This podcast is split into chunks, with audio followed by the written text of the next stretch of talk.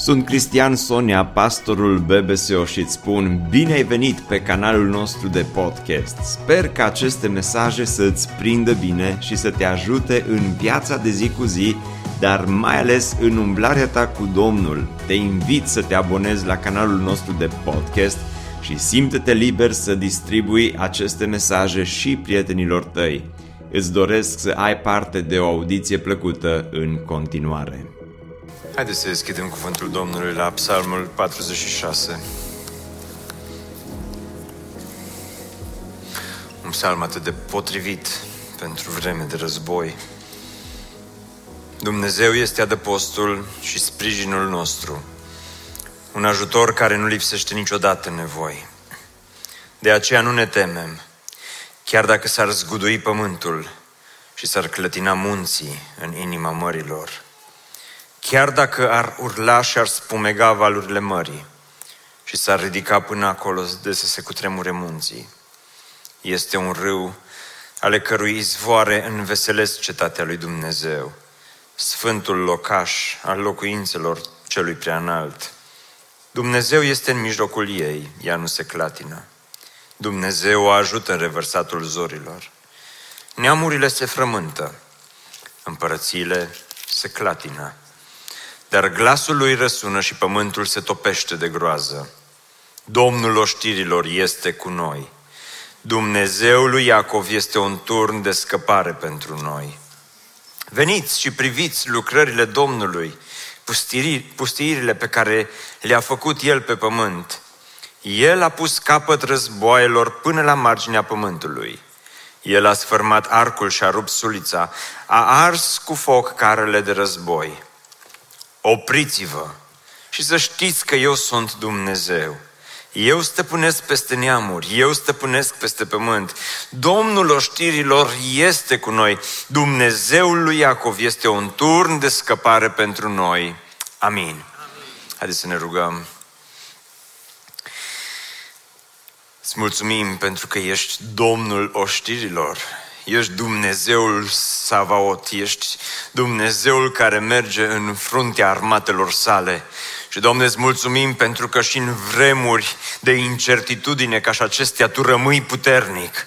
Îți mulțumesc, Doamne, că ești un Dumnezeu suveran. Îți mulțumesc pentru că Tu și astăzi îți conduci istoria și îți mulțumesc, Doamne, pentru că astăzi putem să simțim prezența Ta. Doamne, ne rugăm pentru situația din Ucraina.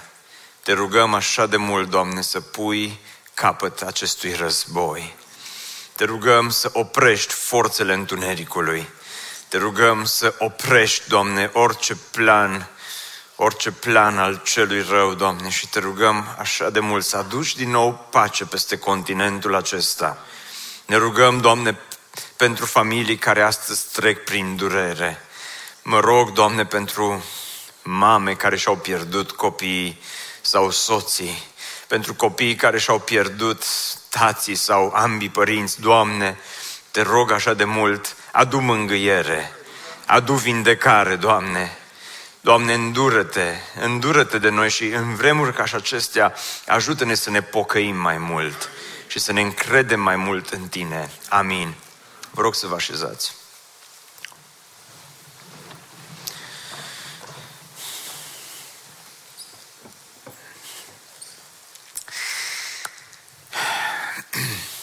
În urmă cu doi ani de zile, opt martie două mii douăzeci, a fost ultima întâlnire pe care am avut-o împreună cu biserica, fără să știm, la Casa Tineretului din acea perioadă a bisericii. La începutul lunii martie anului două mii douăzeci, lumea pe care am cunoscut-o până atunci s-a schimbat radical. Și ceea ce a urmat a fost atât de diferit. Orașele au devenit pustii. Oamenii au fost încurajați să păstreze distanța socială. Au urmat apoi tot felul de uh, reguli pe care a trebuit să le respectăm, măști, apoi a venit vaccinul, apoi atât de multe atât de multe lucruri care, într-un fel sau altul, ne-au copleșit în perioada aceasta. În urmă cu doi ani eram sfătuiți să stăm acasă. Stați acasă era mesajul pe care l-auzeam peste tot. Ce potrivit ar fi mesajul acesta astăzi, mai ales pentru armata lui Putin. Stați acasă. Ce bine ar fi să mai trebuiască să stea lumea acasă. Liniștiți de data aceasta. Astăzi, la doi ani după începutul pandemiei, când am avut, când din, în cele din urmă am avut impresia că perioada aceasta de incertitudine se termină și că se termină și cu pandemia, lumea se schimbă din nou. Lumea se resetează din nou. Și de data aceasta cu un război pe care puțin dintre noi ni l-am fi putut imagina. De data aceasta lumea este schimbată din nou cu un război despre care până acum am citit în cărțile de istorie sau l-am văzut la televizor. Și sunt întrebări pe care oamenii și le pun. Oamenii sunt copleșiți, suntem copleșiți de știri, suntem copleșiți de ceea ce vedem și ne întrebăm oare cum este posibil așa ceva în anul două mii douăzeci și doi? Și oamenii se întreabă oare ce urmează? Al treilea război mondial? Oare ce urmează? Un război nuclear? Oare ce urmează este sfârșitul aproape? Oare ce urmează se împlinesc profețiile biblice și venirea Domnului Iisus Hristos este iminentă de acum și se va întâmpla în viitorul apropiat? Oare ce urmează de aici încolo? Cu siguranță nu avem răspuns la toate întrebările pe care ni le punem în această perioadă. Cu siguranță mulți dintre noi trăim în această incertitudine și mulți dintre, dintre cei care sunteți aici v-ați uitat săptămâna aceasta din nou la știri și din nou panică, din nou atât de multe uh, sentimente care îți răscolesc sufletul și îți faci griji pentru viitor, îți faci, îți faci griji pentru ceea ce urmează să se întâmple. Psalmul acesta pe care l-am citit este un psalm încurajator pentru noi. Este un psalm încurajator pentru Ucraina. Este un psalm încurajator pentru toți aceia care trec în perioada aceasta prin necazuri atât de mari. Ieri, așa cum vă spuneam, a ajuns la B B S O primul autocar cu prieteni din Ucraina care au trebuit să-și părăsească familiile. Printre ei era și o doamnă cu șaptesprezece copii orfani pe care îi îngrijea în Ucraina. A trebuit să împacheteze totul și să fugă din calea războiului pentru a-și regăsi din nou liniștea și pacea într-un alt loc, într-o altă țară. Cu siguranță mulți dintre cei care sunteți aici și mulți dintre cei care ne-ați ascultat, care ne ascultați în momentele acestea, v-ați gândit săptămâna aceasta dacă ar trebui să împachetez totul într-un bagaj, toată agoniseala de o viață. Cu siguranță te-ai gândit, oare, oare ce s-ar întâmpla dacă și familia mea ar trebui să fie despărțită, să ajungi până la graniță și acolo să ți se spună, tu poți să treci, tu, tu trebuie să rămâi. Dacă nu ți-ai mai vedea soțul, dacă nu l-ai, nu l-ai mai vedea pe tata niciodată. Atât de multe știri, atât de multe imagini sumbre. Și totuși, Psalmul patruzeci și șase, versetul unu spune că Dumnezeu este adăpostul și tăria noastră sau sprijinul nostru în Cornilescu. Ce înseamnă că Dumnezeu este adăpost? Adăpost, cuvântul acesta are și sensul de refugiu aici în Psalmul patruzeci și șase. Și acum parcă înțelegem mai bine conceptul acesta de refugiu, pentru că în ultimele zece zile la știri am văzut, am auzit despre refugiați, am, au, am văzut despre oameni care se adăpostesc, unii dintre ei în stații de metrou, alții își caută adăposturi în locuri cât mai sigure. Cu siguranță mulți dintre voi în aceste zile v-ați gândit, măi, dacă vin rușii și pe peste noi. Oare unde fugim? Unde ne refugiem? Unde ne adăpostim? Și ai început să te uiți să vezi care parte din casa ta e mai bine construită, mai sigură, dacă ai demisol sau n-ai demisol, dacă uh, ai unde să mergi sau nu ai unde să mergi, oare unde ai putea să îți găsești refugiu? Și uh, Psalmul patruzeci și șase spune că atunci când nu știi încotro să mergi, atunci când nu găsești acel loc sigur în care să te refugiezi, Dumnezeu și în vremuri ca și acestea rămâne pentru noi un refugiu, rămâne un adăpost, chiar și în vreme de război. Și spune mai departe că El este un mare ajutor care nu lipsește în necazuri. Și aici trebuie să facem o pauză și să ne punem întrebarea aceasta. Oare chiar este Dumnezeu un mare ajutor care nu lipsește necazuri? Pentru că atunci când te uiți la ceea ce se întâmplă dincolo de granițele țării noastre, Dumnezeu pare a fi absent din Ucraina. Lumea parcă a luat o razna. Istoria aceasta pare a fi scăpată de sub control. Oamenii sunt copleșiți de necazuri. Și întrebarea pe care o punem în vremuri ca și acestea este următoarea. Unde este Dumnezeu? Este prezent Dumnezeu acolo, în conflictul acesta? Are puterea să oprească conflictul acesta? Sau poate Dumnezeu este absent de data aceasta? Dragilor, atunci când ne uităm la aceste evenimente din perspectivă omenească, Dumnezeu pare a fi absent. Atunci când ne uităm la ceea ce se întâmplă în lume la ora actuală, când te uiți la uh, cât de mari sunt conflictele și cât de urâte sunt războaiele și cât de mare este suferința, Dumnezeu pare a fi absent de pe scena istoriei și lumea aceasta pare a fi scăpată de sub control. Dar nu uita un lucru.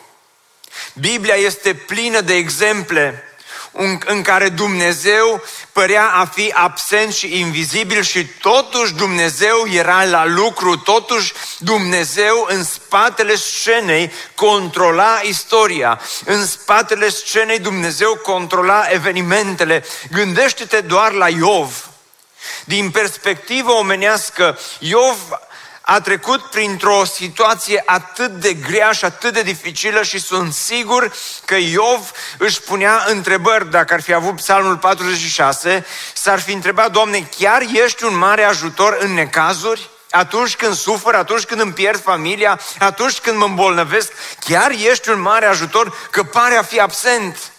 Dar dincolo de lumea aceasta vizibilă, este lumea invizibilă, este lumea lui Dumnezeu pe care nu o putem vedea. Și nu putem vedea ce se întâmplă în spatele scenei. Dar în spatele scenei, în cazul lui Iov, Dumnezeu a avut o întâlnire și a avut o discuție cu Satan, care l-a cerut pe Iov să-l încerce. Dar Iov nu știa asta. N-a avut răspunsuri. Dar Dumnezeu era la lucru. În urmă cu un an și jumătate am predicat din cartea Estera. Atât de multe nedreptăți s-au întâmplat acolo, atât de multe lucruri pe care Estera nu le-a înțeles, pe care poporul lui Dumnezeu nu le-a înțeles, atât de mari nenorociri care au venit peste poporul lui Dumnezeu în acea perioadă și oamenii nu înțelegeau și Dumnezeu părea a fi absent. Dumnezeu părea a fi invizibil și totuși în spatele scenei Dumnezeu era la lucru. Dumnezeu își ducea planurile la îndeplinire. Sau Iosif, sau atât de multe alte exemple. Și astăzi eu cred din toată inima că Psalmul patruzeci și șase cu unu este adevărat. Că Dumnezeu este un mare ajutor pentru Ucraina. Dumnezeu este un mare ajutor pentru cei care trec prin suferință. Dumnezeu este un mare ajutor care nu lipsește în necazuri și în spatele scenei, cred că și astăzi, Dumnezeu își conduce istoria.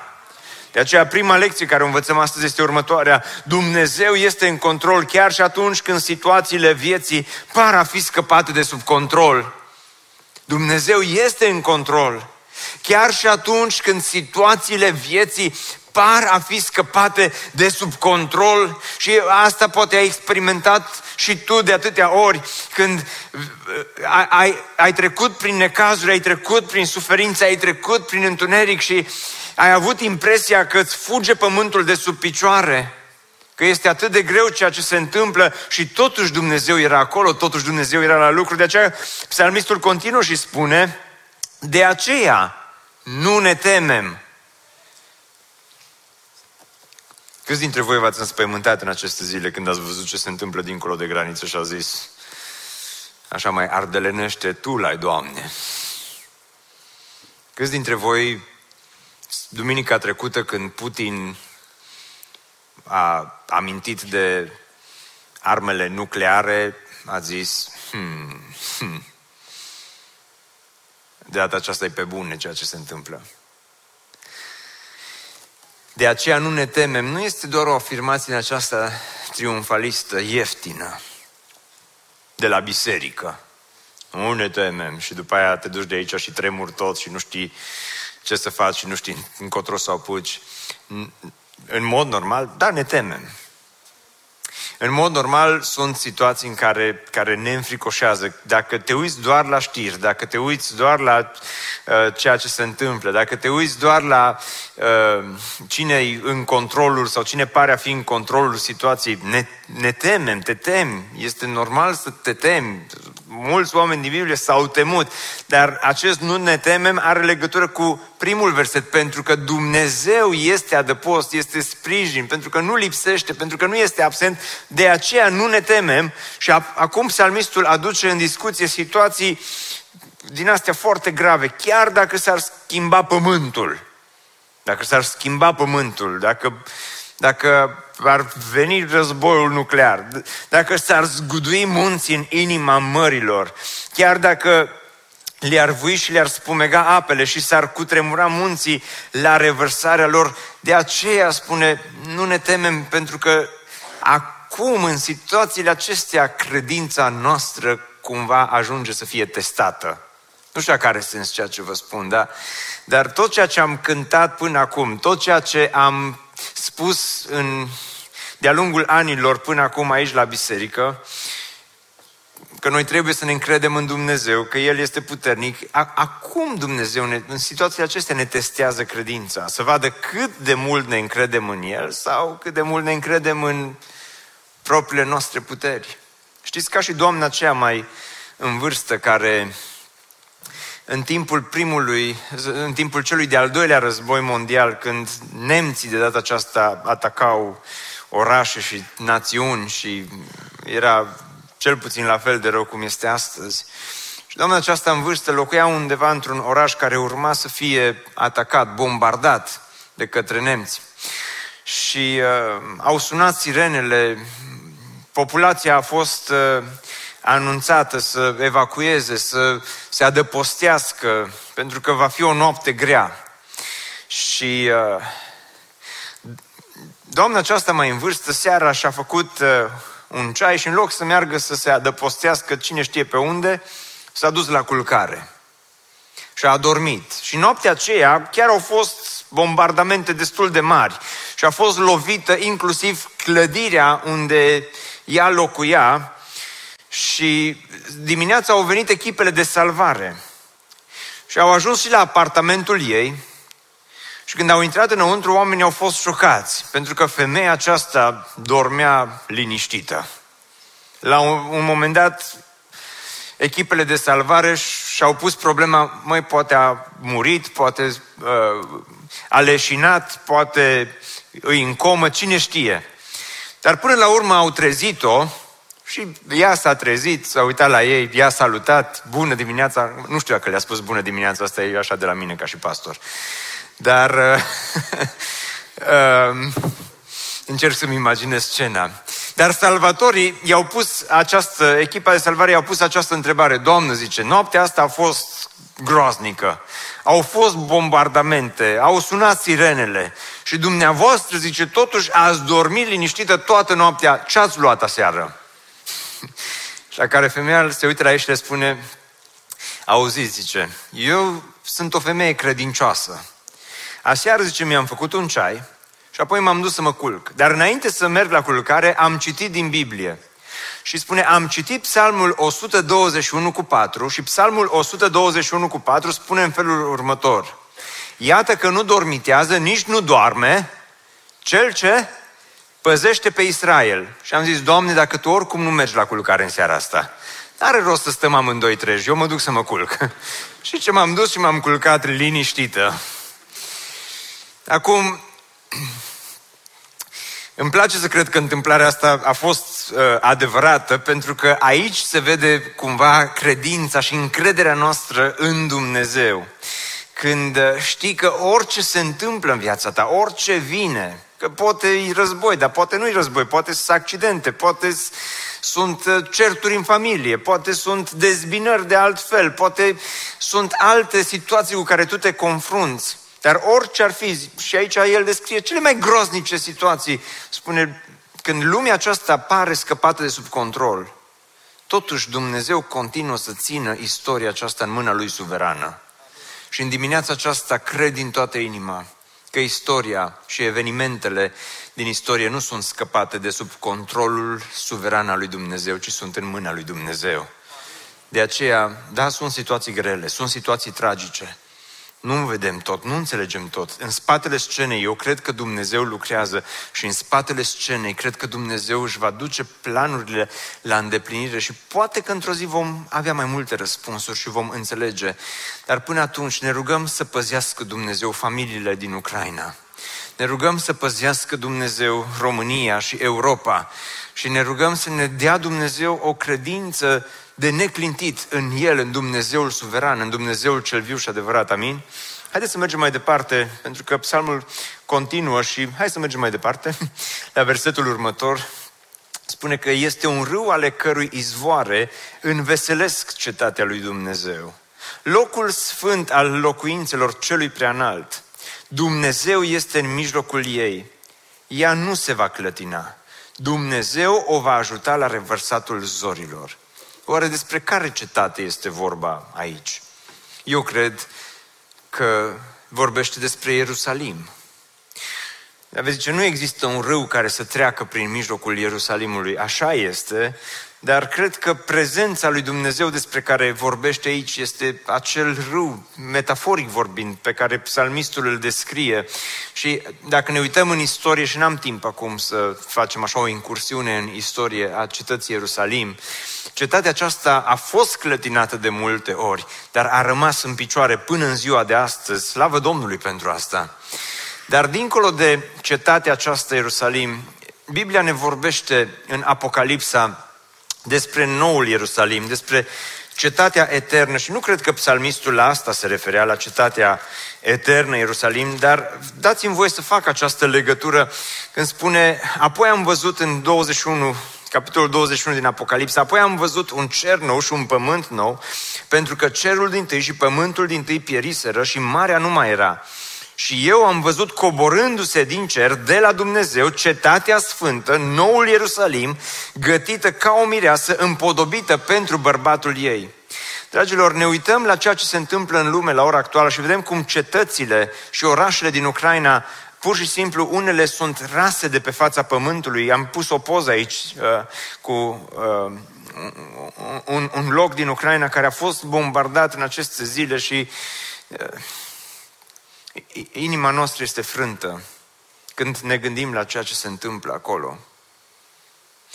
Am urmărit un, un vlogger din Ucraina, așa din când în când mă mai uitam, făcea niște clipuri din acestea foarte drăguțe despre Ucraina, o țară foarte frumoasă de altfel, cu locuri foarte frumoase, cu orașe foarte frumoase, care acum sunt distruse, multe dintre ele. Și în urmă cu două săptămâni, omul acesta a filmat despre locuri atât de faine din Ucraina, despre zone în care poți să mergi, să schiezi și acum uh, transmite de undeva dintr-un adăpost și uh, situația s-a schimbat radical peste noapte. Și te uiți la ceea ce se întâmplă și te îngrozești. Și vezi că cetățile și orașele care în urmă cu o lună păreau a fi atât de stabile, acum, dintr-o dată, sunt atât de clătinate. Dar, dragilor, ce vreau să vă spun este următorul lucru. Cetatea lui Dumnezeu rămâne chiar și atunci când cetățile lumii se prăbușesc. Și ascultați-mă cu atenție. Nu știu ce se va întâmpla de aici încolo. Nu știu încotro va merge istoria și nici nu vreau să fiu acel pastor care să încep să fac tot felul de profeții și să mă avânt în tot felul de ipoteze, pentru că uh, uneori e mai bine să taci decât să spui prea multe. Și toată biserica să spună, deci nu știu încotro mergem, dar va merge istoria aceasta, dar ceea ce știu este un, un lucru sigur. Noi suntem cetățeni și ai acestei lumi, într-un fel. Suntem cetățeni ai orașului Oradea, cei care locuim în Oradea sau cei care ne urmăriți online sunteți cetățeni ai altor locuri. Dar dacă ești copil al lui Dumnezeu, ești și cetățean al cerului. Și lumea aceasta va fi zguduită. Lumea aceasta va fi clătinată într-un fel sau altul. Dar când ești și cetățean al cerului, când ești, ești cetățean al împărăției lui Dumnezeu, Dumnezeu îți promite totuși o cetate sigură care nu poate fi clătinată. Pentru că psalmul continuă și spune în versetul următor că neamurile se agită. Și neamurile se agită, regatele se clatină. Marile puteri ale acestei lumi se frământă. Există atâta frământare, atâta agitație. Suntem așa pe... Pe, suntem atât de aproape de un conflict atât de mare în această lume, încât te întreb, Doamne, cum se va termina? Cum vom scăpa din situația aceasta? Te întreb de ce se întâmplă tot ceea ce se întâmplă? De ce există atâta agitație și atâta frământare? Și de ce, de ce regatele se clatină? De ce după doi ani de pandemie, acum în loc să ne liniștim, intrăm într-un conflict parcă și mai dur, și mai mare, și mai îngrozitor? De ce? Și vreau să fac aici două paranteze. Și ascultați-mă cu atenție. În perioada aceasta se fac multe afirmații despre Ucraina, despre Rusia, despre președinți și așa mai departe. Eu cred că nu există națiuni bune și națiuni rele. Să nu credeți că noi românii, măi, suntem așa mai drăguți, mai simpatici decât ucrainienii, de-aia Dumnezeu așa au zis că pe voi așa, mângâia Dumnezeu și a zis, voi, voi sunteți așa de buni că nimic rău nu se va întâmpla. Nu, există doar oameni buni și oameni răi. Pentru că în acest conflict trebuie să înțelegem ceva. Există prieteni care ne urmăresc astăzi. Unii dintre ei ne urmăresc din Ucraina, dar există prieteni care ne urmăresc, dacă mai au misiunea să ne urmărească, din Rusia.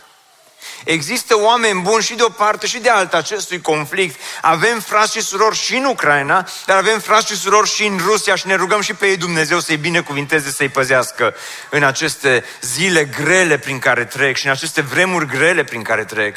Doar pentru că au un dictator, Doamne, ajută-mă să mă abțin, nu înseamnă că toată țara este la fel. Așa cum noi românii, când am avut parte ani de zile, zeci de ani de un dictator care părea că și-a pierdut mințile, nu înseamnă că toți eram la fel, nu-i așa? Și trebuie să fim atenți atunci când vorbim despre Rusia și atunci când vorbim despre Ucraina sau atunci când vorbim despre alte locuri, despre alte țări.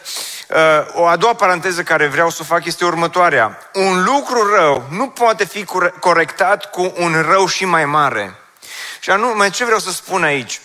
Unii vin acum să justifice războiul acesta și am fost surprins să aud frați de-ai noștri care găsesc justificare pentru ceea ce face Putin în Ucraina în momentul acesta. Dragilor, sunt aici ca să afirm cât se poate de clar și cu voce tare că ceea ce face Putin în Ucraina în, acest, în aceste zile este greșit. Este greșit. Și ne rugăm ca Dumnezeu să pună capăt acestui conflict, armata rusă să meargă acasă. Și, să zic sau să nu zic, pentru Putin am primit un verset săptămâna aceasta din Psalmul o sută nouă cu opt, care spune să-i fie zilele puține și slujba lui să o ia altul. mă refer mai ales la a doua parte. Să-i dea Dumnezeu câte zile vrea Dumnezeu să-i dea, dar slujba lui Doamne dă-s-o ia altul cât mai repede. Dar uh, indiferent ce s-a întâmplat în Ucraina în ultimii ani, și nu vreau să intrăm acum în polemici, în politică și în tot felul de discuții, indiferent ce a fost, dacă a fost bine sau a fost rău, Uh, un, un rău nu poate fi corectat. Și dacă ar fi fost rău, ipotetic vorbind, anumite lucruri care s-au întâmplat, nu poți să corectezi o situație rea cu un rău și mai mare. Și de aceea psalmistul spune, națiunile se frământă, împărățiile, spune, se clatină. Dar uitați-vă că dincolo de împărați, dincolo de națiuni, Domnul oștirilor, zice psalmistul, este cu noi. Dumnezeul lui Iacov este un turn de scăpare pentru fiecare dintre noi. Și ceea ce trebuie să învățăm astăzi este că, da, suntem cetățeni și a acestei lumi, deși suntem în trecere, spune Biblia, că într-un fel toți suntem refugiați în lumea aceasta, într-un fel toți pribegim prin lumea aceasta, într-un fel dacă ești creștin, ești credincios, toți mergem cu bagajele după noi în această lume, dar în aceste vremuri tulburi, în aceste vremuri de incertitudine, în aceste vremuri în care există atât de multă frământare și atât de mult conflict la nivel mondial, Dumnezeu rămâne pentru noi un turn de scăpare și creștinul trebuie să rămână creștin chiar și în aceste vremuri. Amin. De aceea am, mi-am adus aminte în zilele acestea, în al doilea război mondial, a fost un om pe care Dumnezeu l-a folosit în, în Germania nazistă din acea vreme. Observați că și atunci nu au existat națiuni bune și națiuni rele, ci au fost oameni buni și oameni răi. Și în Germania, în al doilea război mondial, au fost și oameni buni. Unii din, unul dintre ei a fost Dietrich Bonhoeffer. Mulți dintre voi ați auzit despre el, ați, ați citit, a, scos, a scris o, o carte, Costul uceniciei, o carte foarte cunoscută de altfel. Și omul acesta a, a trăit puțin și o să vă explic imediat de ce, dar uh, s-a născut într-o familie luterană. De când era mic a simțit chemarea aceasta din partea lui Dumnezeu să îl urmeze pe Domnul și să se pună în slujba lui Dumnezeu. Și uh, a mers, a urmat o școală teologică, apoi uh, a fost la începutul anilor treizeci, a, a plecat în America și a studiat uh, la un seminar de acolo, dar n-a stat foarte mult timp, a stat doar nouă luni de zile, după care s-a întors înapoi acasă în Germania și pe la finalul anilor treizeci, norii războiului erau destul de evidenți. Dar lumea îl... Uh, îi dădea credit lui Hitler pentru ceea ce făcea în perioada respectivă. Manipulările erau uh, atât de mari și în acea perioadă și biserica a ajuns să-i fie aservită lui Hitler și mulți pastori uh, așa erau cu ciocul mic, nu spunem, să nu supărăm pe nimeni, nu-i treaba noastră, nu ne băgăm. Și Bonhoeffer a fost unul dintre puținii pastori care în vreme de război a rămas lângă Domnul și a avut curajul să îl înfrunte pe Hitler și a avut curajul să spună adevărul cuvântului lui Dumnezeu așa cum era el, chiar și în vremuri de conflict, în vremuri grele. Așa cum vă puteți imagina, după un timp, Hitler l-a arestat împreună cu alții și l-a pus în închisoare și la început, în primul an de, de închisoare, inclusiv cei care conduceau închisoarea erau binevoitori cu el pentru că știau că este un om bun, știa că este un om care vrea să facă bine și care i-a ajutat pe alții și și-au arătat cumva bunăvoința față de el. Dar s-a întâmplat ceva, chiar și acolo în închisoare, Bonhoeffer a, a rămas un exemplu pentru cei care erau acolo și a continuat să proclame Evanghelia lui Hristos chiar și în închisoarea nazistă. Pentru asta, sigur că a plătit un preț mare. A fost mutat dintr-o închisoare în alta și până la urmă, în nouă aprilie o mie nouă sute patruzeci și cinci, cu trei săptămâni înainte ca Hitler să se sinucidă și războiul să uh, fie uh, finalizat, Hitler a dat poruncă ca Bonhoeffer împreună cu alții să fie condamnați la moarte, la, i-a condamnat la moarte prin spânzurare. Ce tristă istorie acestui om! Dar ghiciți ce a făcut omul acesta? În ciuda circumstanțelor grele, în ciuda a ceea ce vedea în jurul lui și a suferinței pe care el însuși o experimenta, omul acesta a rămas lângă Dumnezeu și a rămas credincios lui Dumnezeu. Doctorul care a asistat, l-a asistat în ultima zi a vieții lui, a scris câteva cuvinte despre el și spune în felul următor: în nouă aprilie dimineața l-am văzut pe Bonhoeffer în genunchi, rugându-se cu multă putere lui Dumnezeu. Am fost mișcat de rugăciunea acestui om. Era atât de sigur că Dumnezeu îi ascultă rugăciunea. La locul execuției, din nou, a spus o rugăciune. În cincizeci de ani de când lucrez ca și doctor, nu am văzut un om care să moară și să fie atât de supus lui Dumnezeu. A avut un curaj incredibil cu care l-a înfruntat pe Hitler și a avut un curaj incredibil cu care a înfruntat moartea. Era proaspăt căsătorit când a intrat în pușcărie, dar a rămas lângă Dumnezeu chiar și în vremuri grele, chiar și în vremuri de conflict. Pentru că, dragilor, C S. Lewis a scris un citat pe care l-am mai spus și cu alte ocazii, dar este atât de potrivit cu această ocazie. Ce face războiul în privința morții, spunea C S. Lewis. Cu siguranță nu o face mai frecventă. o sută la sută dintre noi murim, iar procentul nu poate fi crescut. Poate aduce momentul morții mai devreme, dar mi-e greu să cred că de asta ne temem, pentru că, adaug eu aici, noi nu suntem doar cetățenii acestei lumi, noi suntem și cetățenii împărăției lui Dumnezeu, dacă cu adevărat ne-am pus încrederea în Dumnezeu. Cu toate acestea, războiul face ceva în privința morții, ne obligă să ne, să ne amintim de ea. Războiul face moartea reală pentru noi, lucru care era considerat o binecuvântare de către creștinii din trecut. Era considerat o binecuvântare. De aceea psalmistul la final spune: veniți, zice, și priviți lucrările lui Dumnezeu. El a pus capăt războaielor până la marginea pământului. El a sfârmat arcul și a rupt sulița. Și nu mai am timp să vă vorbesc despre asta. Dar, dragilor, nu contează cine a început războiul, contează cine sfârșește războiul și Dumnezeu va pune capăt acestui conflict. Într-un fel sau altul, cred că Dumnezeul nostru suveran va pune capăt acestui război. Haideți să continuăm să citim până la capăt. Opriți-vă, spune, și recunoașteți că eu sunt Dumnezeu.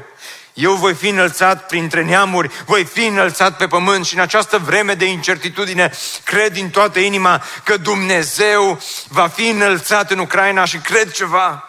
Astăzi, biserica din Ucraina, cred că se întâlnește, nu ca și noi, nu cu microfoane, nu cu ecrane, nu cu uh, proiectoare, nu cu scaune confortabile. Probabil multe biserici astăzi se întâlnesc undeva ascunși în, în, în uh, spații uh, pentru refugiu, în grupuri mici. Probabil că astăzi biserica din Ucraina, în anumite zone, este...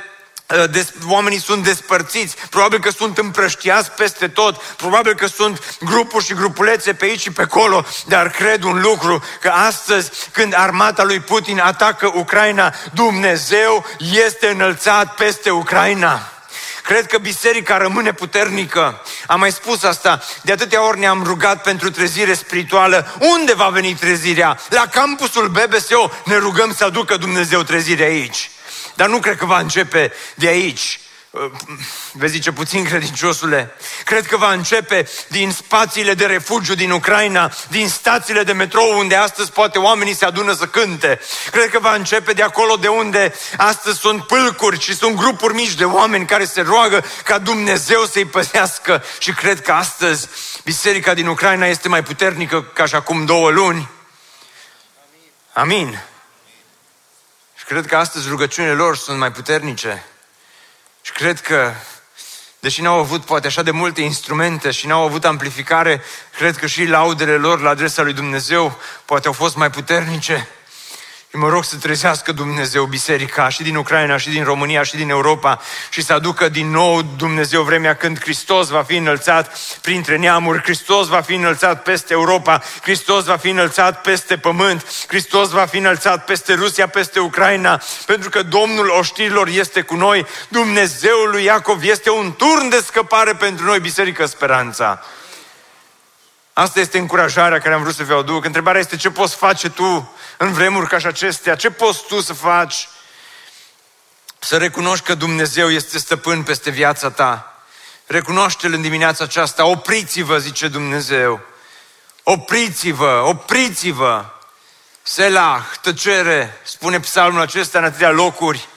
Acel cuvânt scris cu litere mici, oprire, selah. Tăcere, fă liniște în jurul tău, fă liniște în inima ta, fă liniște în sufletul tău. Nu știu ce va veni peste noi, dar știu un lucru sigur.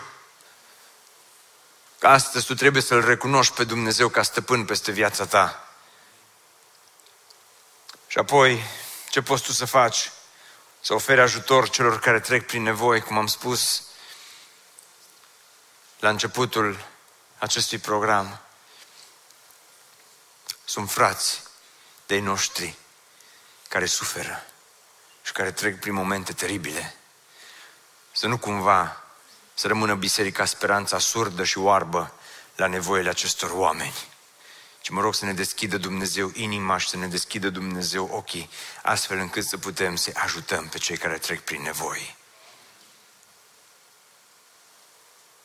Astăzi, mai mult ca oricând, Biserica trebuie să rămână unită, să vină împreună înainte lui Dumnezeu, pentru că El, Domnul oștirilor, va face ceva. Își va duce planurile la îndeplinire. Și aș vrea să închei citindu-vă, citindu-vă câteva versete din Apocalipsa nouăsprezece, unde Ioan spune: apoi am văzut cerul deschis și iată că era un cal alb. Cel ce-l călărea era numit cel credincios și adevărat. El judecă și se războiește cu dreptate. Ochii lui erau ca flacăra focului, iar pe cap avea multe diademe. Avea un nume scris pe care nimeni nu-l cunoaște în afară de el. Era îmbrăcat cu o haină înmuiată în sânge, iar numele lui este Cuvântul lui Dumnezeu. Armatele care erau în cer îl urmau pe cai alb, albi, fiind îmbrăcate în in fin de un alb curat. Din gura lui iese o sabie ascuțită cu care să lovească neamurile. El le va conduce cu un sceptru de fier. El calcă în picioare teascul de vin al furiei mâniei lui Dumnezeu, al atotputernicului. Pe haina și pe coapsa lui avea scris un nume: Împăratul împăraților și Domnul domnilor. Dragilor, războiul, că e în Ucraina, că va fi în România, că va fi în Europa, că va fi în toată lumea, nu mărește procentajul morții, dar războiul mărește șansa pocăinței. Pentru că tu astăzi ai ocazia să vii înaintea lui Dumnezeu și să spui: Doamne, Tu ești împăratul împăraților și Domnul domnilor. Și știu că într-o zi vei pune capăt acestor războaie. Și într-o zi cu toții ne vom lua la revedere de la lumea aceasta. Întrebarea este, tu unde vei merge în acea zi? Întrebarea este, ce faci tu în timpul acestor circumstanțe grele? Te lași copleșit de știri, te lași copleșit de situații grele, sau te oprești și spui: Doamne, Tu ești Domnul, Domnul meu și Mântuitorul meu. Ești Domnul domnilor și Împăratul împăraților. Ne bucurăm mult că ai ascultat acest podcast și dacă ți-a fost de folos, scrie-ne un scurt mesaj la adresa amin arond b b s o punct r o amin arond b b s o punct r o. Ne-am bucurat mult să te putem cunoaște, să știm cine ești și de unde ești. Dacă dorești să afli mai multe informații despre B B S O, despre cine suntem, care este viziunea noastră, intră pe site-ul b b s o punct r o. Îți mulțumesc că ești alături de noi și că ne ajuți să ducem viziunea mai departe. Așteptăm să ne reauzim cu bine la următorul podcast.